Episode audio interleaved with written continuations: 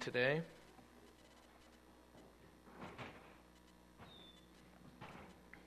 First John um, chapter one, starting, um, we'll just read the, the whole passage down to verse two of chapter two. So First John chapter one, starting in verse five, down to two two. This is the message we have heard from him and proclaimed to you, that God is light and in him is no darkness at all. If we say we have fellowship with him while we walk in darkness, we lie and do not practice the truth. But if we walk in the light as he is in the light, we have fellowship with one another, and the blood of Jesus, his son, cleanses us from all sin. If we say we have no sin, we deceive ourselves, and the truth is not in us. If we confess our sins, he is faithful and just to forgive us our sins and to cleanse us from all unrighteousness. If we say we have not sinned, we make him a liar, and his word is not in us. My little children, I am writing these things to you so that you may not sin. But if anyone does sin, we have an advocate with the Father, Jesus Christ the righteous. He is the propitiation for our sins, and not for ours only, but also for the sins of the whole world. Let's pray. God, as we consider this text this morning, I just feel like I'm, we're standing just at that, just outside the throne of heaven, as we as we reflect on this passage.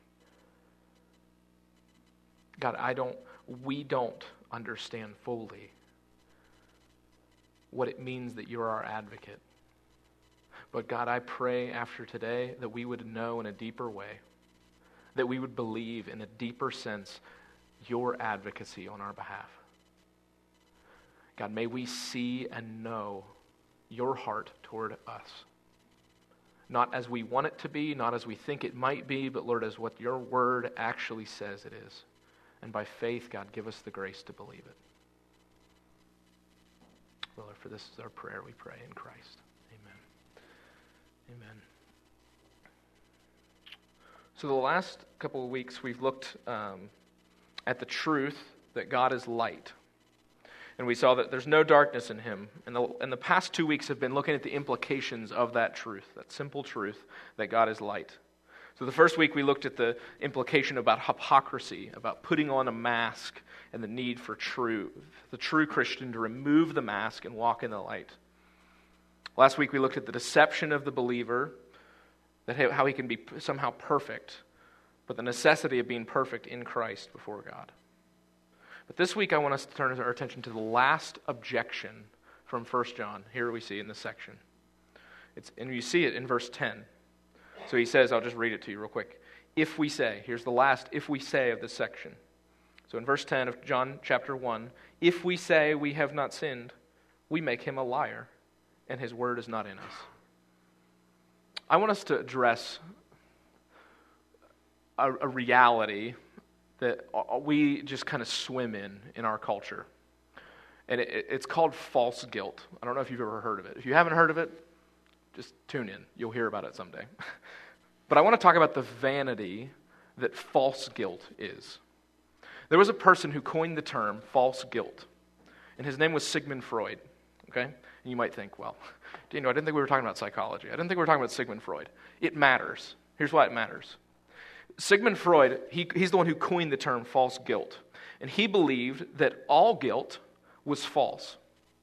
And he said that all guilt, he taught that all guilt was a bad thing. And he taught that it was a bad thing because there's no God in heaven. Basically what he would say. I mean, this is, you can go look it up, please. Do do so. Test me on this. See if I'm see if I'm right. He's actually much more frank and rude about it, I think, than I am. He, he taught that it was a bad thing because there's no God, so it meant that people were not actually guilty. There was no sense of condemnation. It can be called false guilt, functional guilt, neurotic guilt, punitive guilt, guilt feelings. And most people you talk to in the street, they would say, they generally classify guilt as a bad thing. You know why they classify guilt as a bad thing? Sigmund Freud. Thanks, Freud. Let me give you a case of it, though. Listen to this. And you hear this, you'll hear this all the time. Picture a, a lady, let's call her Sally. Okay, I heard I was listening to a case study, but picture Sally commits a sin that's that's just terrible, okay? So terrible that she cannot forgive herself. This is what she says. She comes to you and she says, I just can't forgive myself. Do you know where that comes from? It comes from this idea of false guilt. Let me show you how. The concept of forgiving yourself has been so common in our society, and that many people, I would actually argue, are on like a treadmill of like, I can't forgive myself. I can't forgive myself. Pop psychology stresses the importance of forgiving yourself. But the real question is, have they really identified the problem? Have they really identified the problem? Maybe you're thinking, well, like, I've never heard anybody say that. But you need to talk to more people. That's what I would urge you to do. If you've never heard that, just go talk to somebody. Is it is this lady is Sally's problem if Sally's saying, I just can't forgive myself for this sin I committed? Is it really the sense that she can't forgive herself? Is there a deeper solution? I would put forward to you that there are several ways, and I'll just give you a couple that I think she needs to address. Could be. May, she may be expressing an inability or an unwillingness to grasp and receive God's forgiveness. That could be. Could be what she's doing. Or maybe, like we saw the, the, two weeks ago, she may not or be, be unwilling to acknowledge the depth of her own depravity, which is hypocrisy. Or she may be trying to establish her own standards of righteousness and judging herself based upon those, which is legalism. And that's why she's saying she needs to forgive herself. Or maybe she's doing what we're seeing in First John chapter ten, or First John one ten. She may be, have ascended the throne of judgment and declared herself to be the judge. And said, actually, I'm not worthy to be given forgiveness. I'm not worthy of this. I need to forgive myself. And in the, this case, I can't forgive myself is equivalent to saying, I'm in the role of judge, and I will dispense forgiveness as I decide. Such a person has convened the court, rendered a guilty judgment upon themselves, and now believes they must grant their own needed pardon. Okay? Now we turn to John, and we're like, okay, Daniel, you set forward this case of this lady who says she can't forgive herself. But let's see where this comes from, or where we see it, at least in the text. I would call this section, if you're taking notes, you can call this section, Unbelief, the Epicenter of All Sin. And we've seen John do this over and over again in verses five through ten. He gives us a claim, and then he get, takes us to a reality, and then he shows us the truth. And so, we, so we saw it once in, in verse six. We saw, if we say we have fellowship with him, there's the claim. They lie and do not practice the truth, and the reality and the truth. And we see it again in verse ten, and then we finally see it in verse eight, and then we see it again in verse ten. So here's the claim of verse ten. Let's look at it. Let's hold it up. Here's the claim. We have not sinned if we say we have not sinned. So there's the claim. We have not sinned. There's a slide for it. There it is. Go one more. So there's, oh, never mind. Maybe a couple more. Should be another claim slide. It's not going to be there. That's okay. Uh, now, there's a slight distinction from what he's claiming here in verse ten to what he said in verse eight. In verse eight, he said, if we say we have no sin, we deceive ourselves. The way that that's constructed, it's like he's saying that they became Christians and then they became perfect. But what they're claiming in verse ten is we have never sinned. We've never sinned at all. They're doing exactly what Sigmund Freud does when he calls false guilt, false guilt. They're saying, that, that guilty feeling we have, that's just false. It's just a false construction of, of, of guilt. I'm not really guilty. You, you may feel guilty, and here's, here's what the psychologist or even the pop psychologist would say. You feel guilty because of childhood upbringing. You're not really guilty of anything. Or you feel guilty because of other people's expectations of you. You're not really guilty of anything. Let me tell you, that's not true. False guilt is a constructed lie of worldly wisdom that is not good. Because it's not, it's not good for this reason. It's because it's false. So false guilt is false. And what I mean by that is we are actually guilty. There's a reality that we are actually guilty of judgment and punishment. And then listen to what John says the evaluation of this person is. The one who's basically saying, I'm not guilty of anything. It's all false. It's not true. I'm not really guilty. This is what he's saying of that person. If we say we have not sinned, I'm not guilty. I'm, I haven't sinned. This is what he says. We make him a liar, and his word is not in us. So there's a reality. Here's the reality. He moves from claim into reality, which is the claim is, we have not sinned. Here's the reality. You believe God's a liar. Now let me state the obvious. This person who's claiming this has no ability to make God a liar. No more than a child can stop the sun by holding their eyes over the over, holding their hand over their eyes and not looking at the sun. John is not saying that we actually make God a liar. He is saying that these opponents are actually showing what is in them by their own confession. When they confess they haven't sinned, they're actually declaring their own theology. They're saying, we haven't sinned. There's no guilt. All the guilt, it's false guilt. Listen to what Romans would declare. I think it died. Is it back? Okay, sorry. They're looking at the book of Romans, which says, as it is written, none is righteous, no, not one. No one understands. No one seeks after God. And John's evaluation of, is, of this is, you believe God is a liar. And as Romans would say, let God be true, though everyone were a liar, that though that you may be justified in your words and prevail when you are judged. This is what happens every time believer and unbeliever experiences guilt. Since, and I, I love this quote, there was a guy I was reading, I think he hit it right on the head when he said this. He said, I hope the quote's up there. Yes. Since the unbeliever's conscience operates in the same way as a believer's conscience, the unbeliever's guilty conscience is also caused by his own personal sin before God, whether he admits it or not. Basically, what this guy's saying is that false guilt that you've constructed in your mind, that's a lie. That's not true at all. And he goes on and he says, this awareness that he is wrong and his sense of guilt, in fact, are designed by God to enable him to see his need for the Savior and drive him to him for forgiveness. Basically what this guy's saying is the false guilt, or this idea that we're seeing in verse ten, that we have not sinned, all of my guilt is false. It's not really true guilt. He's saying that's a lie. The guilt is meant to draw us to our knees. Listen to what he says the truth is of this person. This is the scary part. Verse ten, if we say we have not sinned, we make him a liar, and his word is not in us. I don't think there's a more stark, terrifying comment that John could make than that. Basically, if we're saying we have not sinned, or all this guilt we're experiencing, it's false guilt, we make him a liar, and his word is not in us. John is saying that this person does not have the word in them, that they are so warped to the world, so given over to sin, that the word of God does not even dwell in them.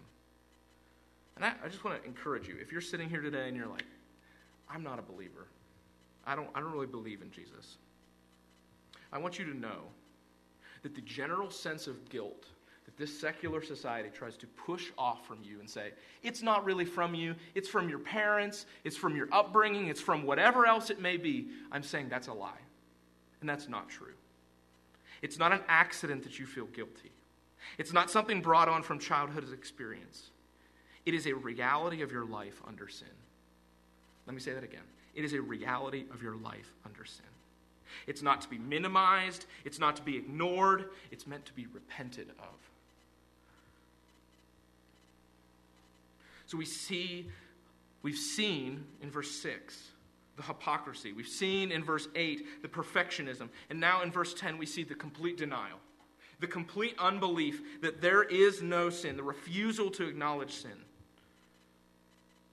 But listen to what John says to that person, to, to, to them. He encourages them in verse two, or verse one of chapter two. He says, as a good pastor does, my little children, I'm writing these things to you so that you may not sin. Wait, what? You just said, you just over and over again said all these areas that we could potentially sin. And then he says, my little children, I'm writing these things to you so that you may not sin. Here's the thing we need to understand about sin.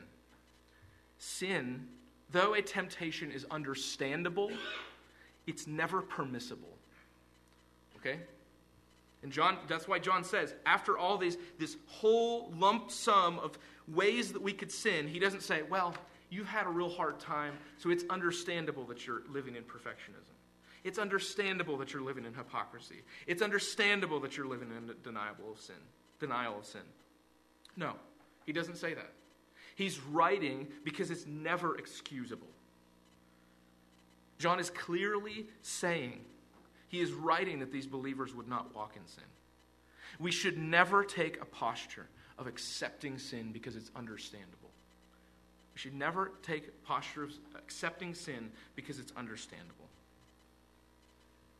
What we need to see, then, then you probably wonder, well, like, okay, Daniel, you're saying that there's all these temptations to sin of hypocrisy and perfectionism and denial of sin. Well, would it make sense that, like, if we just sin more, that grace would abound more? Listen to what Paul says in Romans six. He says, what shall we say then? Are we to continue in sin that grace may abound? By no means. That's what he says. By no means. How can we who died to sin still live in it? James, James Montgomery Boyce, he said this. I really appreciated what he said about it. He said that, how does the assurance of forgiveness actually lead to holiness? He asked the same question. Is not the opposite the case? If we know that we're forgiven in advance, will we not feel free to sin? The objection sounds logical, but it is not, he says. He goes on and he says, in fact, it is contradicted by human experience. Actually, the knowledge of such a great love and of such an undeserved forgiveness makes the Christian earnestly desirous not to sin against him or them. The person who truly understands grace knows that a response of sin is never appropriate. And John lays forward to us.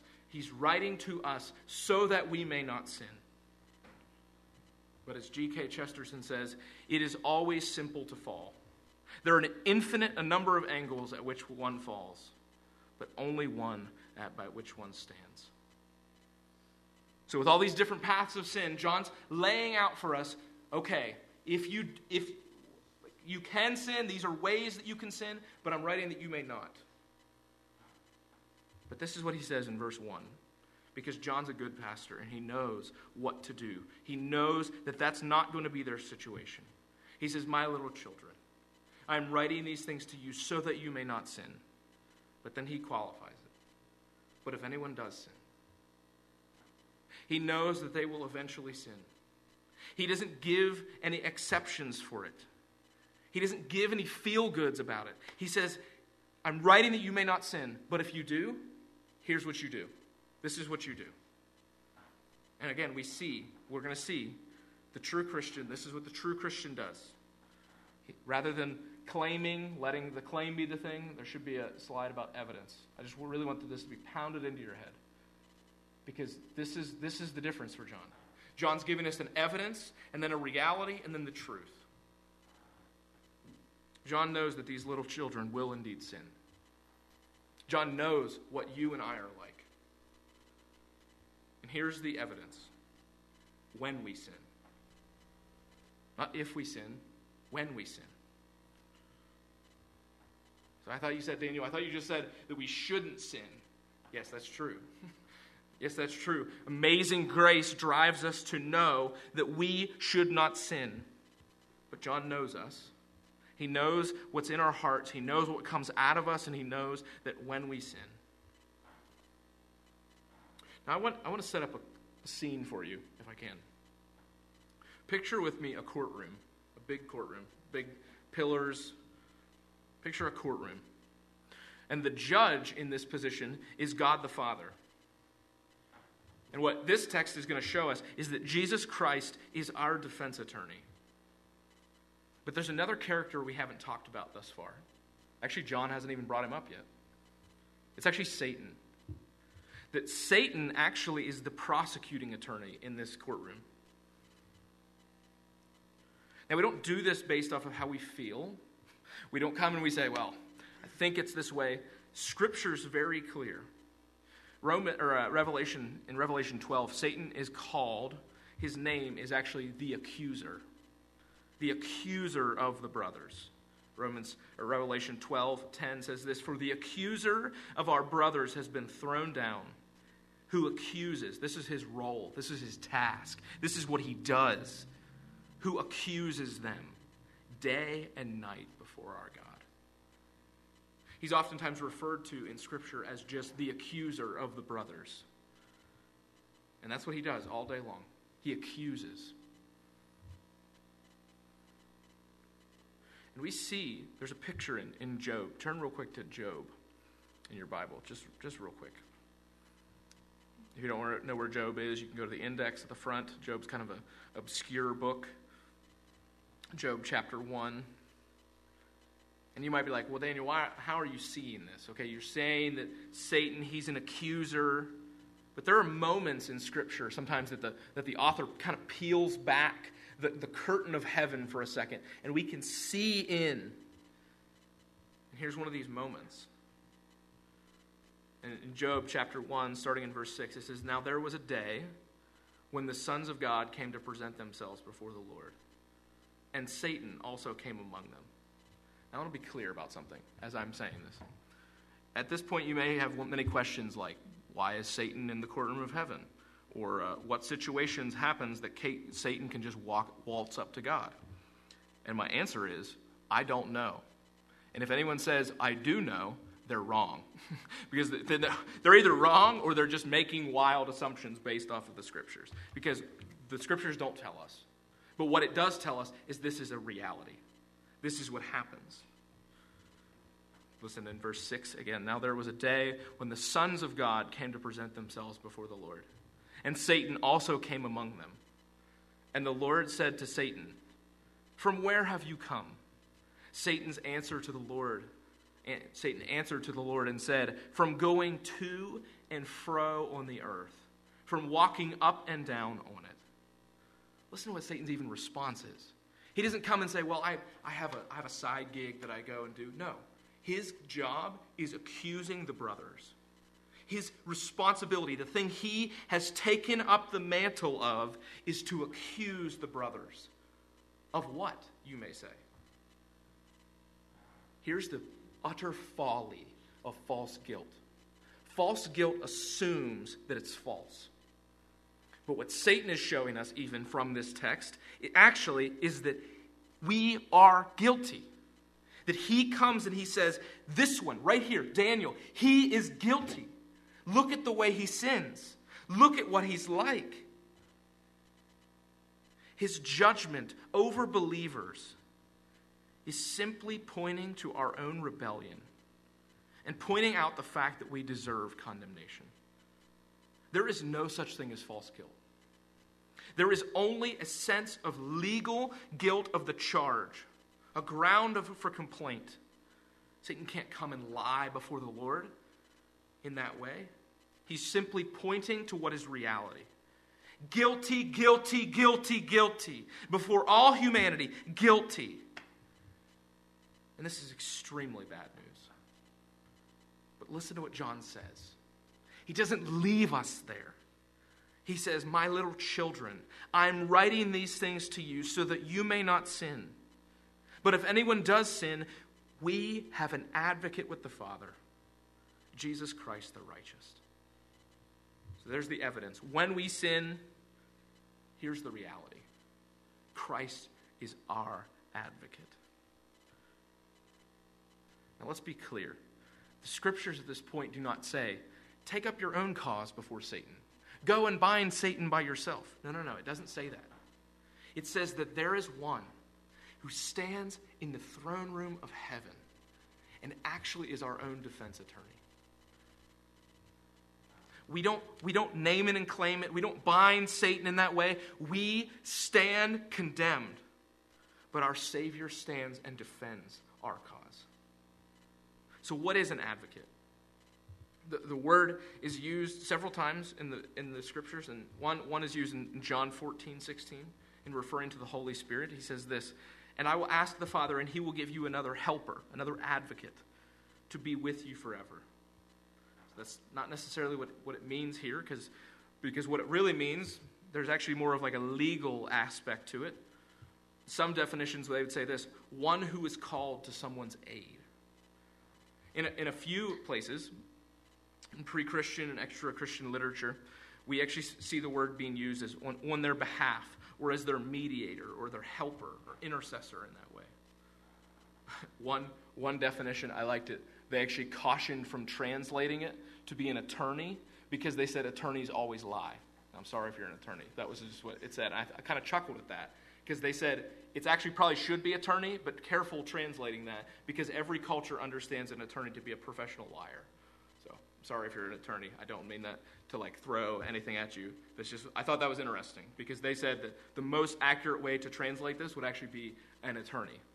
But they said we don't understand attorneys because they're actually just professional liars. That's what they're called in some societies. So sorry if that's you. I did, I'm not meaning that to be an arrow at you, but that's just what it said. I thought it was interesting. And I think we're right in seeing the legal defense on behalf of his people. Listen to what he says. He says, "My little children, I'm writing these things to you so that you may not sin. But if anyone does, we have an advocate with the Father. We have one who stands before the Father on our behalf." Notice the text does not say, we have an advocate once we've cleaned ourselves up. He doesn't say, oh, Oh, you have an advocate once you become sorry enough. He says that if anyone sins, in the moment of our most need, frailty, and in the midst of weakness, we have an advocate. We have one who speaks a better word on our behalf. So when Satan is crying out, guilty, guilty, guilty, guilty, what does Jesus say? He doesn't say, well, that's true, because it is true. No, no, no. Christ Jesus is called the righteous one. Most literally, the way you would look at that at the very end, and you can see it in your text, it says, Jesus Christ could be called, semicolon, the righteous one. He's not crooked.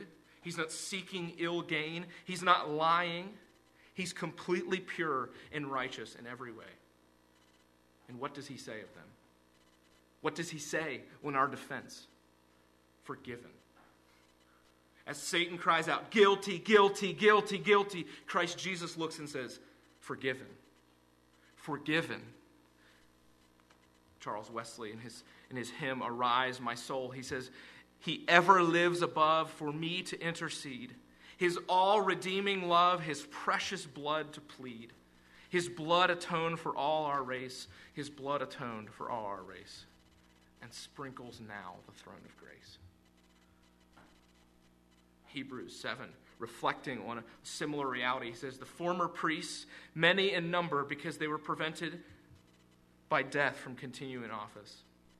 But he holds his priesthood permanently because he continues forever, because he's resurrected. And then in verse twenty-five, he says, consequently, he is able to save to the uttermost those who draw near to God through him. So what's Hebrews saying? It's saying that because he is raised from the dead, because he is the priest that lives forever to make intercession for his people, he can actually advocate on our behalf. What this means is that Christ is currently sitting at the Father's right hand. And every single time you sin, he's not saying, oh, he did it again. I thought he would do better this time. No, he says, that one's mine. He says, forgiven. He doesn't say, well, you're right, Satan. That, you're right, that one is wicked. No, he knows our status. He knows we are guilty. And you know what he says? Forgiven. So what does this mean for Christian maturity? What does it mean to be a Christian who is mature? In light of this text, what's this mean? It means this, that Christian maturity is not a destination. Okay? It's not a destination, which means that nobody ever arrives at this location. it means that Christian maturity actually has more to do with growth in true sensitivity to sin in one's own life and an intense desire to eliminate all things which displease God. I say this only because Christ is saying he is our advocate. So to boast in the progress of the Christian life is to ignore what John has been saying to us. And I love what Jim, uh, Jim Boyce, he goes on to say. He says, on the contrary, a growth in holiness will mean a growth in a true sensitivity to sin in one's own life and an intense desire to eliminate all, from life all that displeases God. Instead of boasting in the progress, the person will be increasingly ready to acknowledge sin and seek to eliminate it. And I bring this up about Christian maturity because I see this so askewed so often. I see Christian maturity being about education or about, well, I don't know enough. Christian maturity is not about knowing enough. It's actually about acknowledging our own sin and confessing it. So why? Why can Jesus Christ be called the righteous here? And now we see the truth in verse two of chapter two. It says this, he is the propitiation for our sins. And not for ours only, but also for the sins of the whole world. Here's the truth. That Jesus does not look at us and say, forgiven, because we've done enough, because we feel good about ourselves. He is actually the wrath-bearing sacrifice. That every time he looks at us, he doesn't say, well, he should have got his stuff better together. He's been a Christian. You've been a Christian for twenty years now. You should know better. That's not what he says. So when Satan cries out, guilty, guilty, guilty, guilty, you know what he says? He doesn't say, well, Lord, just overlook this one. Look, overlook this one one time. This was just a whoopsie daisy. No, what he says is he says, overlook this one by looking upon me. By looking upon the wrath that I bore on his behalf. By that, by the word propitiation, what we mean is that, is that Christ has saved us from God's wrath towards sin, and he has simultaneously made us pure. He is the atoning, the covering sacrifice. He pleads on behalf of sinners. Not encouraging his father. Come on, Lord. We've accepted a couple more, just a few more unjustly. That's not what he says. He says justly because of what I have done. Accept these. He actually pleads with his father for what he has done on their behalf. He is the propitiation for his people. Not simply an advocate, but an advocate who provides the means to come forward. Five bleeding wounds he bears, says Wesley. Received on Calvary, they pour effectual prayers. They strongly plead for me. Forgive him, oh, forgive him, they cry. Forgive him, oh, forgive them, they cry. Nor let that ransom sinner die. I think Wesley captures well this advocacy of Christ. Forgive him. Forgive him, nor let that ransom sinner die. But why? Let me ask you a question, though. Okay, but why Why the wrath? Daniel, you talk about propitiation, like, why can't we make it non-wrath? Why can't Jesus just say, ah, well, I died for him. He's a nice guy. He should do better. Here's why. Jared Wilson, he said very helpfully about this. In talking about a wrathless cross, he says this, he says, the devil loves this development of a wrathless cross because if he can get us to stop thinking about God's wrath at the cross, he can get us to stop thinking about how our sin is an offense to God, which means he can get us distracted from God's holiness and thus our need for salvation. He is the propitiation, the wrath-bearing sacrifice for our sin. And not for ours only, but also the sins of the whole world. I want to look at that last part, the sins of the whole world, just real quick. And I found two quotes very, very helpful in this regard. The first one goes like this, and I, I just I think it's helpful. When we get to hard, hard places in the Scripture, we should always go and rely upon other men who come before us. We should never just stand there by ourselves. And this is what they say. He says, John goes on to say that Jesus has dealt not only with our sins, but also the sins of the whole world. Now, some have suggested by this that, that this means that all people will be saved, whether or not they repent of their sins and trust Jesus. What he's saying is, so, so universalists who say that all people will be saved everywhere. Jesus' blood, it was atoned for everyone, so we're all going to heaven. That's what they say. And they use verses like this to defend them. Let's be clear. When we come to passages of Scripture like this, like a key, we don't we don't interpret the Bible in light of this verse. We interpret the Bible in and then come to this verse. Okay? So like a like a keyhole, we don't just like peek through the one little keyhole. We look at the keyhole, like we look at the whole door and then see the keyhole. If that makes sense. Maybe it doesn't. That's okay. This is what they say, though. This is what he goes on to say. However, the burden of this letter is to discern true believers from false ones. John's letter would be pointless if all were redeemed anyway. John has declared various groups of people to be out of fellowship with God, not recipients of the propitiating work of Christ.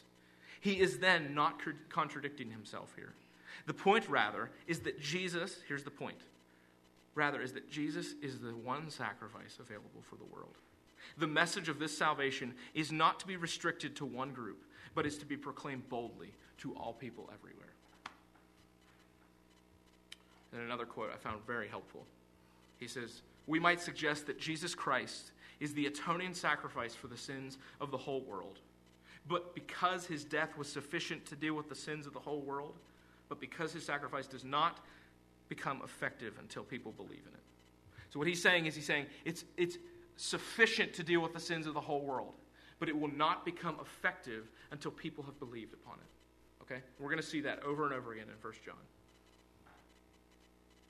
May I encourage you as we as we close down and as we consider the end of this, this section. Consider this. I found this last quote very helpful from Dane Ortland. He says this. He says, do not minimize your sin or excuse it away. Raise no defense. Simply take it to the one who is already at the right hand of the Father, advocating for you on the basis of his own wounds. Let your own righteousness in all your darkness and despair drive you to Jesus Christ, the righteous, in all his brightness and sufficiency. So as we consider, as you consider even looking at this text and seeing your own sin, I just consider, I, I urge you to stop making excuses, to stop making excuses and actually allow the advocacy of, of Christ Jesus to become effective in that way. So as we've seen, we've seen that unbelief is the epicenter of all sin. And we've seen then, moving into that, moving on, we saw that Christ is indeed our advocate. So next week we're going to be continuing on in verse three, uh, and we're going to go down to verse six uh, next week. With that, um, we're going to move into a time of response. So if there's anything, um, I would just want to urge you as you consider responding to what you've heard and what we've seen in the Scriptures today.